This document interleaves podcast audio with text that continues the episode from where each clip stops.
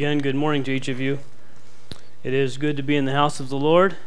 It's good to see you folks here with us today. We see some visitors here, even, and some fa- folks who uh, aren't visitors but we don't see very often. I am suffering uh, this week again from a little bit of a sinus congestion and so forth, so you'll have to bear with me a bit. And maybe um, the ushers would kind of keep an eye on the water glass up here. I might need more than usual. Turn with me, if you would, to Ecclesiastes chapter 11.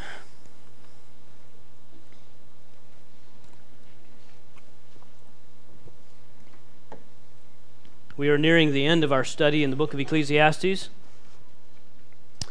As we come to the end of this book, we, we find that things get more clear and the focus is better in terms of where the author, where the preacher in the, in the book of Ecclesiastes is going with all of this.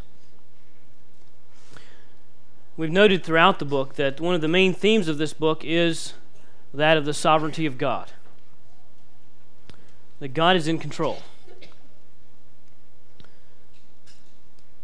So often in our life, even in our life under the sun, we need to be reminded that there is someone outside of our little world. There is someone above the sun. We tend to get wrapped up in us and our stuff. And we forget. We forget God. This is the God who started all this in the first place.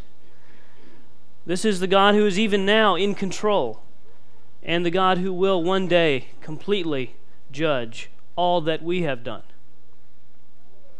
This is what we mean by a sovereign God. We're talking about a God who is creator, a God who is ruler, a God who provides, and a God who judges. Now, there's much that we cannot understand about how God works. There's much of this that is simply beyond our comprehension. And our text today in verse 5 will indicate this to us. And so, what do we do with that? What do we do with that dilemma of not knowing completely, of not understanding completely? Well, this calls us to faith. Now, faith, as it is described in the book of Hebrews, is the assurance of things hoped for, the conviction or the evidence of things not seen. But this faith is totally meaningless if God is not sovereign. You see, our faith is not dependent on how well we can blindly trust the unknown. That isn't faith, that's insanity. But our faith is dependent on the reality that God is trustworthy, that He is faithful, that He is good, that He is sovereign.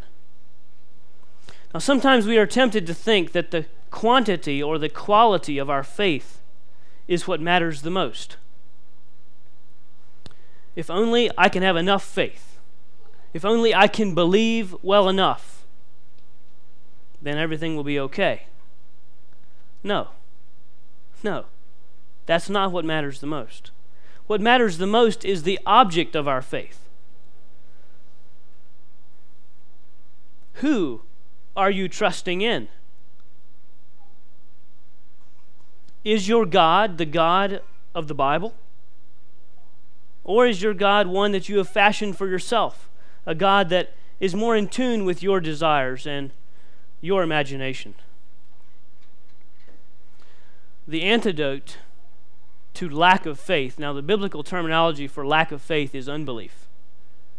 The antidote for unbelief is not to try harder.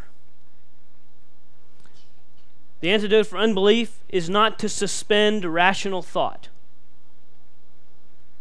The antidote to unbelief is to know God, to know Him as He is revealed to us in His Word.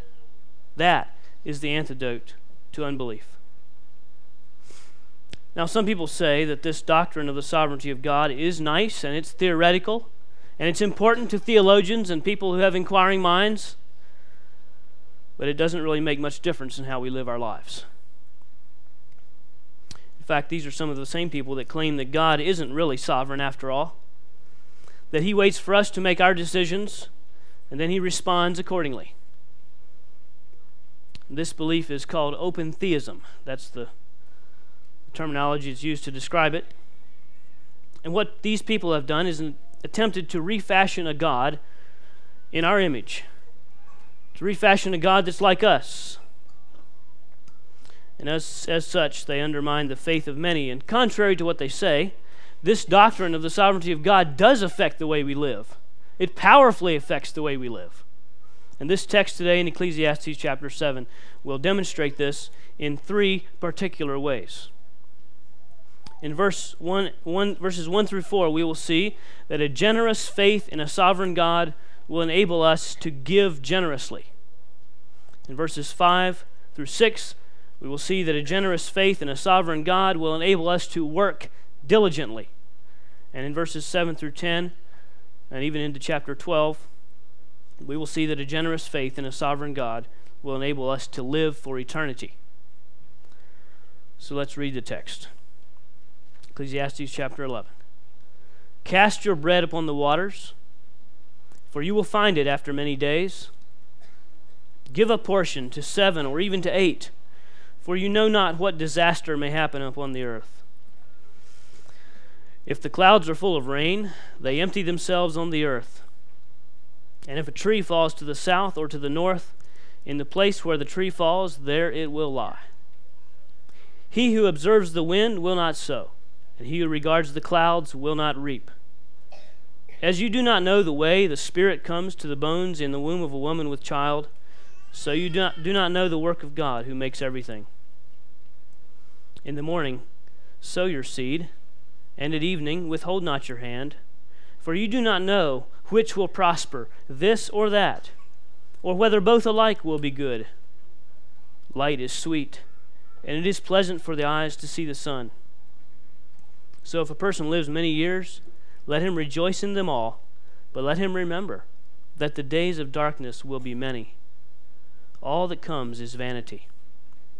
Rejoice, O young man, in your youth, and let your heart cheer you in the days of your youth. Walk in the ways of your heart and the sight of your eyes, but know that for all these things God will bring you into judgment. Remove vexation from your heart and put away pain from your body, for youth and the dawn of life are vanity. Let's pray. Our Father, we come before you and before your word today with humility of heart, realizing that we are but dust in the mighty scales and balance of your creation. And yet you have seen fit to reveal yourself to us in special ways. You have sent your Son Jesus to this earth to save us from our sins.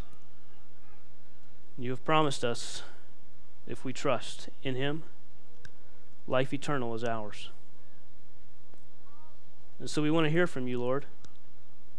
We want to hear who you are. We want to hear what you expect of us.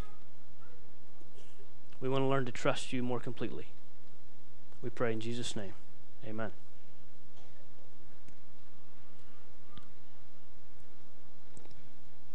Now, in chapter 10 of Ecclesiastes, we, we looked at the reality that life is risky, that wise living comes with risks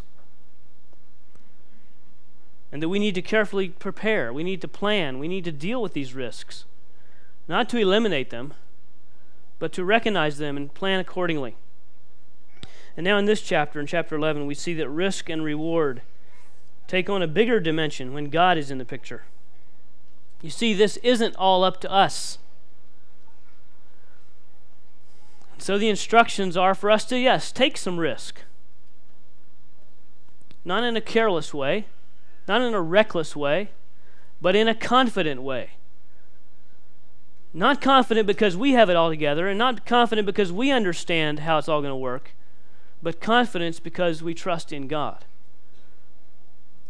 The God who is ultimately in control, the God who will reward as he sees fit. And so, verse 1 here counsels us, instructs us to cast our bread upon the waters to trust God that the rewards will come in good time. There's some important things to note here. There is a disagreement among commentators and translators as to exactly uh, how these verses should be applied. And some say that these verses are to be applied to trade or business. So diversify your business interests, uh, spread your risk out. Perhaps applications can be made in that way. But today, I want to apply this text in the way that the older Hebrew interpretation applied it, and that was in the giving of alms, in the sharing with others, and giving generously to help others. Now, the principles here are the same. Whichever way we want to apply it, the principles are the same. So we can apply this in a couple of different ways, but today I want to, to focus primarily on application that deals with giving and being generous. Now, this bread that is talking about, cast your bread upon the waters. Bread refers to that which gives sustenance, that which gives life. It is used this way throughout the scriptures. Food. Now, if we look back in chapter 10, we see in the in one of the closing verses there, it says in verse 19 that bread is made for laughter and wine gladdens life, and money answers everything. okay? So, money, especially in our culture and our economy, money is that which is needed to buy bread. Okay? Money is that which which provides for us. So we are to cast or we are to give that which is necessary to life. And in this context, I believe we could say that that that could be food, actual food that we might give to someone. But we might also give them other necessities of life. And we might even give them money as a part of this, casting our bread upon the waters. In any case, we see here that we are to give, we are to give what is ours to give. It says, cast your bread. You're not to cast someone else's bread on the water. You're not to give generously what belongs to someone else. No, no, what's yours to give. This means we don't give other people's money. We don't rob from Peter to give to Paul. We only give that which rightfully belongs to us. And we are to give generously and broadly, not stingily. Now, the reason we can do this is not because we understand exactly where this is going to go or how it's going to be used or what the reward will be for us. No, we don't know that. But the reason we can give generously is because we know God. We know that God knows. We know that God provides. We know that He will reward as He sees fit. Jesus says in Matthew 6 Thus, when you give to the needy, sound no trumpet before you, as the hypocrites do in the synagogues and in the streets, that they may be praised by others. Truly, I say to you, they have received their reward. They got what they were after. They wanted attention, they wanted notice of men, they got it. But you, when you give to the needy, do not let your, let your left hand know what your right hand is doing, so that your giving may be in secret, and your Father who sees in secret will reward you. So the reason we give and cast our bread upon the waters is not because we know that this will work, that this will have the desired effect in terms of what we want. But we do it because we know that God is the giver of every good thing, and God will prosper and God will reward. Now, sometimes we are overly concerned about where our money is going and what it will accomplish. One of the reasons I think that we're tempted in this way is because we don't trust God. We don't believe that He is really sovereign. And we need this reminder from Isaiah 49. It says, But I said, I have labored in vain. This is what we tend to say I have labored in vain. I have spent my strength for nothing and vanity. Yet surely my right is with the Lord, and my recompense with my God. In verse 2, we are reminded that we don't know what all is going to happen. We don't know what all trouble will come. There is no way for us to prepare for all potential disasters. And the references to seven or eight portions here can again be applied to diversifying our business interests, but I want to apply it today to our giving. The terminology of seven or eight is a literary device used in Scripture to indicate not a specific number, but to indicate an unlimited amount or a liberal generosity. We find sim- similar language in Job 5, verse 19, where God promises that He will deliver you from six troubles. In seven, no evil shall touch you. So there's, there's this, these two numbers given, but they're really representing uh, something that, that extends beyond indefinitely. So, in other words, we should not be so concerned with measuring up to a particular amount or quantity or number or standard. Rather, we should give generously, Jesus says, to the one who begs from you, and do not refuse the one who would borrow from you. We are to have an open hand with the stuff that God has given us. And the reason given is that we don't know what kind of evil lurks around the corner. We don't know what kind of disaster may happen on the earth. And yet, God does know all these things. And He knows what we have need of. Therefore, do not be anxious, saying, What shall we eat, or what shall we drink, or what shall we wear? For the Gentiles seek after all these things, and your heavenly Father knows that you need them all. But seek first the kingdom of God and His righteousness, and all of these things will be added to you. In fact, Jesus said that we should use the resources at our disposal in this life, under the sun. We should use these resources to share with others, so that when trouble comes, they will be in a position to help us.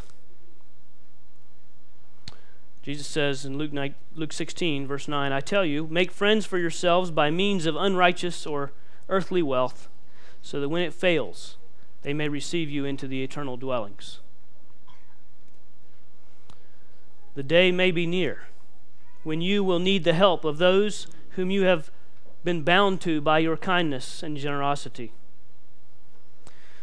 The very argument that covetous men use against generosity, namely, that bad times might come. Things might get bad, so I better not give because I want to make sure I have enough for myself. That very same argument that covetous people use against generosity, the wise man uses for it. The difference is that the wise man trusts God. The wise man knows that God knows what he's doing and God will provide. The foolish man thinks that it's all up to him and up to his shrewd and skillful thinking and planning and preparation. And the foolish man hoards to himself while the wise man gives to others. The difference between the foolish man and the wise man is a generous faith in a sovereign God.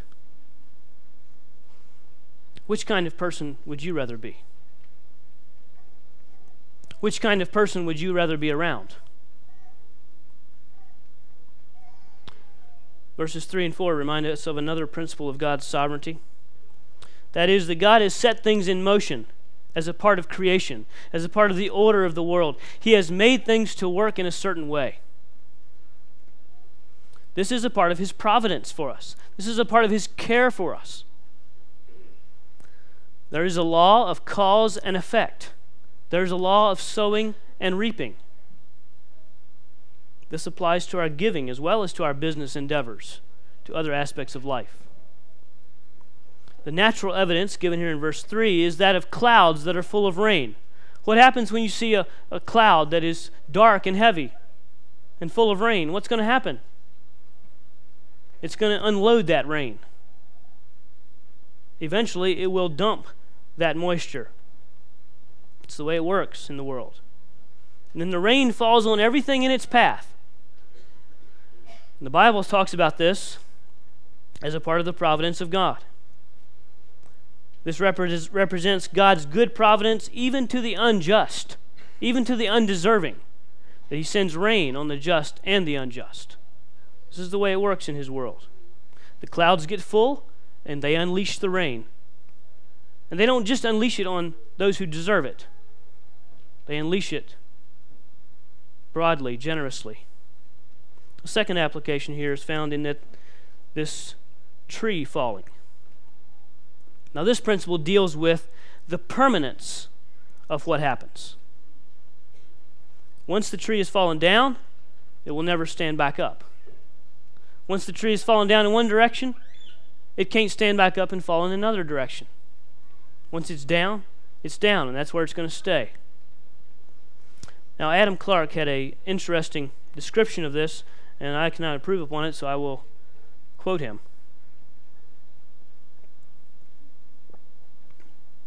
Death is at no great distance.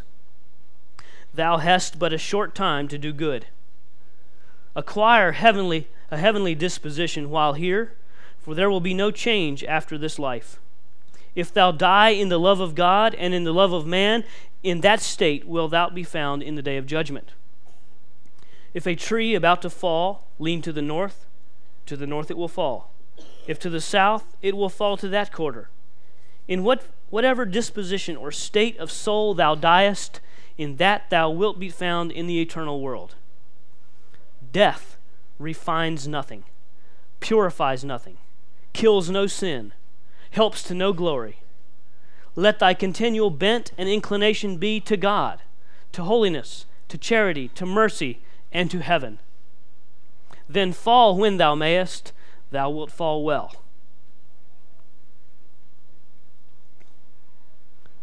How are you going to fall? When your tree falls, where's it going to lie? Well, that is predicated upon how you live your life. Whether you seek God in this life or whether you reject Him. Now, this reality of the sovereignty of God and the finality of life, this law of sowing and reaping, and this law of permanence, should not cause us to freeze up in fear.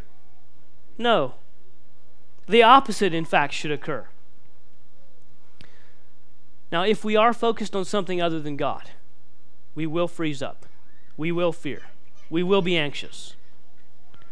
If it says here, if we look at the wind and we try to wait until we have just the right moment, till the conditions are just perfect, if we wait for that, we'll never get it done. It will never be just right. If you think, well, I'll wait to give until I make sure that I have everything under control. I'll wait to give until I'm financially secure. I'll wait to give until I have some, some money saved away in the bank to take care of the, the, the what ifs, the, the problems, the potential disasters. If you wait till then to give, you will never give. If you wait until you are financially secure before you bless others, you will not get it done. If you wait until the horizon is all clear and there is no trouble in sight, then you'll never find a good opportunity to sow. And you neither will you reap. If you wait until the weather is just perfect, the crop will never be harvested. It will spoil before you get it. Now, in contrast, the one who looks to God, the one whose focus is on God, will sow and reap in faith. Sometimes God asks us to give. Sometimes He asks us to take risks, even when the wind appears to be blowing in the wrong direction. Who are you going to trust? Who do you think knows best? You or God? Sometimes we doubt that God knows what He's doing. We want to make sure that the money we are giving is going to a deserving individual or place or institution, when in fact God might want to use it to bless an undeserving individual. Right? He sends the rain on the just and on the unjust. Maybe He wants to use you to rain on the unjust. Who are you to stand in judgment on God? A generous faith in a sovereign God empowers us to give generously without partiality. And this brings us to the middle section of this passage a generous faith in a sovereign God empowers us, enables us to work diligently. You see, the reality is that we don't understand the ways of God. We do not understand. And so we shouldn't stand in judgment on what God is doing. And here's a for instance that comes from, from verse 5. How many of you understand how it is that the spirit of a person is joined to the mass of cells that is developing in a woman's womb? Anybody understand that? How that happens? What that process is? I didn't think so. And, and modern science, for all its glory and goodness, doesn't understand either.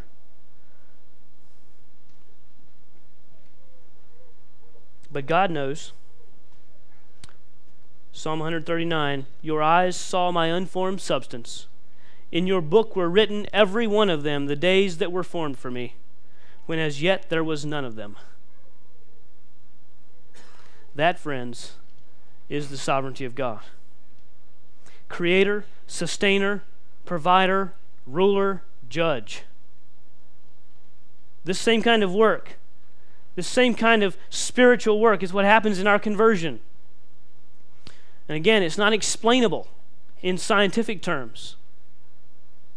It must be accepted and known by faith, by a generous faith in a sovereign God. Jesus told Nicodemus in John 3 that the wind blows where it wishes, and you hear its sound. You know it's there, you see it working, but you do not know where it comes from or where it goes. So it is with everyone who is born of the Spirit. We do not understand the ways of God. Now, some people believe that the sovereignty of God is nothing more than fatalism, and that it makes null and void any and all human activity. Nothing could be further from the truth. That view of the sovereignty of God is far too small, far too narrow. Our God is bigger than all of that. In fact, our God works through our activity to accomplish His work in the world. Our God works through our decisions and through our actions and through our choices, through our thoughts and our minds. Just as God works through the very physical and biological functions of childbearing to bring a new soul into the world, so He works through our decisions and our efforts and our thinking to bring new spiritual life into being. This is a God who is truly sovereign. And this should give us great confidence. Great confidence to go out and sow diligently and broadly. We don't need to be afraid that our efforts will be in vain. We can sow the seed beginning in the morning and sow it all day and still be sowing at night. Withholding not our hand the fact of the matter is, we do not know what the results will be. And that's okay. We sow here and we sow there, and we don't know whether that's going to grow and prosper or not. But we're not responsible for that. That's God's work. We are responsible to sow diligently, and we can do it with confidence, trusting, faith, knowing that God will work, that He will accomplish the purposes that He has in mind, that He will as his word goes forth, he will cause it to accomplish that which he has chosen. We can sow the seed diligently, we can sow it liberally, even when it looks like things are against us, because we know that God is God and that he is trustworthy. Even in the midst of suffering and of pain, we still trust him. Psalm 126 Those who sow in tears, shall reap with shouts of joy. He who, he who goes out with weeping, bearing the seed for sowing, shall come home with shouts of joy, bringing his sheaves with him. And the reason for this confidence is that we know. We know who supplies both the seed and the rain to water it. We know that God works all things together for good to those who love him. And we trust him to do his work,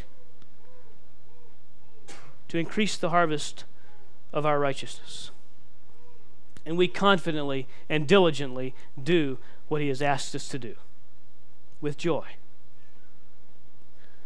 How can we have this confidence? How can we give in this way? What should motivate us to give? What should motivate us to spend and be spent for the glory of God? Well, the message of the gospel compels us here. Our trust in God frees us to spend our lives in generous ways because we know that he who did not spare his own son, but gave him up for us all, how will he not also with him graciously give us all things? If God was gracious and good enough to send his beloved Son, his most precious Son, into this world to die on our behalf and for our sins, if God did that, then what makes you think that He doesn't care about the little things in your life? Don't you think He can take care of everything else too? Why are you so stingy? Is it because you don't really know this God? You don't really trust Him? Maybe you've been trusting in another God. Maybe you've been trusting in yourself. A generous faith in a sovereign God equips and motivates us to work diligently, trusting God with the results. It also equips us to live in light of eternity. Verses 7 through 10 in the first part of chapter 12 remind us that we will need to face this sovereign God one day. In the day of judgment, all that we have done will be judged. We're going to be held account, held to account for what we have done in this life. And because our God is sovereign, he knows everything. Now again, this shouldn't cause us to freeze up in fear. This shouldn't cause us to be anxious. And it really shouldn't cause us to be reckless. It should cause us to trust in God for all the days of our life. The picture here given in verses 7 through 10 is that of light and darkness. We currently live in the light of life under the sun. We have awareness of our surroundings, we have awareness of what it is that is going on in our world. But there is coming a day, and that day is not too distant. There is coming a day that we do not know, we cannot see. That is referred to in the scripture as the day of darkness. There is coming a day when our useful life here on earth will begin to decline. And after that is the great unknown, the great darkness. We would do well to live our lives in this light of life that we have now, with the realization that the dark days, the unknown days, are many more than the days we have here. This could be very depressing, much as it was to Job when he said, Why did you bring me out from the womb? Why was I born? Would that I had died before any eye had seen me, and were as though I had not been carried from the womb to the grave. Are not my days few? Yes, they are, Job. Then he says, Cease and leave me alone, that I may find a little cheer before I go. I shall not return to the land of darkness and deep shadow, the land of gloom like thick, dark, thick darkness, like deep shadow without any order, order, where light is as thick darkness. Here's a man who is depressed, a man who wishes that he hadn't been born. He doesn't value the light of life. But the preacher in Ecclesiastes points us to a different way a way of living by a generous faith in a sovereign God, a way of seeing the, the momentary days that we have here on earth as a gift to be enjoyed, a gift to give to others. And he says, Rejoice in your youth, live it up, live life to the fullest. Let your heart cheer you. Do what you enjoy. But do this in the context of the certain judgment of God know that you will be held account to account for this. So seek God first in his ways, and then you can do exactly what your heart desires. If you desire to do God's work, if you desire what God desires, then you can do whatever it is your heart desires, and it will be joy to you. Don't be anxious. Put away evil or pain from your body for this brief life will soon be over, and then we commend our spirits into the hand of the sovereign God who made us, who has provided for us, and who will judge us. Ah, but there is a bit of a problem. He's going to judge us. And none of us will measure up to God's standard. None of us are perfect just as our Heavenly Father is perfect. So, how in the world are we to live joyful lives in the light of eternity, in the light of that judgment, in the light of that impossibility? Remember, our God is bigger than we think. Our God thought about this a long time before we were born. He thought about this even before He created this world. And He has a solution. He has provided a way for the light of eternity to enter our experience, to dwell within us through his Son, Jesus Christ. In the beginning was the Word, and the Word was with God, and the Word was God. He was in the beginning with God. All things were made through him, and without him was not anything made that was made. In him was life, and the life was the light of men. The light shines in the darkness, and the darkness has not overcome it. The light that we really need is not this light life under the sun. The light that we really need is the light of Jesus Christ. He is the answer to our dilemma. He is the way we can live well in the light of eternity. A life of generous faith in a sovereign God who provides for our redemption. Galatians 2 For through the law I died to the law so that I might live to God. I have been crucified with Christ. It is no longer I who live, but Christ who lives in me. And the life I now live in the flesh, I live by faith in the Son of God, who loved me and gave himself for me.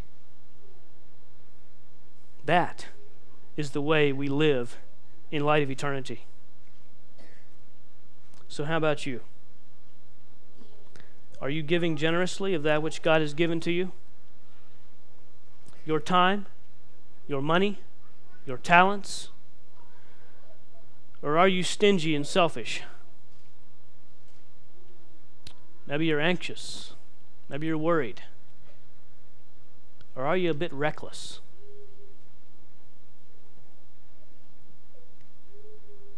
Well, what are you living for? Who are you living for? That might give you a little clue into why you're anxious or worried. Or why are you living recklessly with little care for eternity? What you need is a healthy dose of a sovereign God, the God who made you, the God who provides and cares for you both spiritually and physically, and the God who will judge you when this life is over. You know, the the happiest, most joyful people that I know are ones who really do believe and trust in a sovereign God. Now, their lives are not without pain and without sorrow. In fact, it is often through pain and through sorrow and through suffering that we really come to know God and His providence. The most generous people that I know are ones who confidently give, who confidently act and trust in a sovereign God the most holy people that I know have a deep seated trust in a God who has acted on their behalf through the person and work of Jesus Christ so that they can live a life, a generous life, a life of faith in a sovereign God. Now, make no mistake about it. There will be no excuses when you stand before the judgment seat of Christ. No excuses. Yeah, I know. I didn't share generously with others. I was too concerned with making sure the right people got it at the right time and looking good while I did it. Yeah, I didn't sow the seed because I was waiting for just the right circumstances. Yeah, I lived the years of my youth in reckless rebellion because I wanted to enjoy myself, regardless of the consequences. And the God of all the universe the sovereign ruler of every speck of dirt, will say to you, I made you. I gave everything that you had, gave you everything you had. I designed every circumstance and every gift and every trial so that you would blossom and flourish and live and serve. I gave you all the pleasures and pains of your life for your ultimate good. I even sent my son Jesus to take away your sins and provide eternal life with me in my heaven forever. And you did what? Then he will say to those on his left, Depart from me, you cursed, into the eternal fire prepared for the devil and his angels. For I was hungry, and you gave me no food. I was thirsty, and you gave me no drink. I was a stranger, and you did not welcome me. Naked, and you did not clothe me. Sick and in prison, and you did not visit me. Then they also will answer, saying, Lord, when did we see you hungry, or thirsty, or a stranger, or naked, or sick, or in prison, and did not minister to you? Then he will answer them, saying, Truly I say to you, as you did not do it to one of the least of these, you did not do it to me. And these will go away into eternal punishment, but the righteous into eternal life. Let's pray.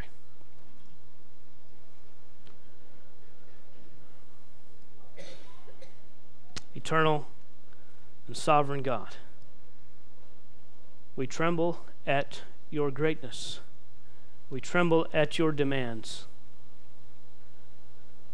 And yet we rest in faith, in confidence that you are a good God, a God who has provided for us, a God who has created us and made us, God who has given us all things richly to enjoy, a God who has given us his most precious Son so that we can live with you forever. Oh God, may you enlarge our hearts, enlarge our understanding of who you are and how you act in our world and in our hearts. Motivate us to be generous, to be liberal with our stuff, to be diligent in our work and to live this short life here on earth carefully so that we can benefit and enjoy you forever. We pray in Jesus' name. Amen.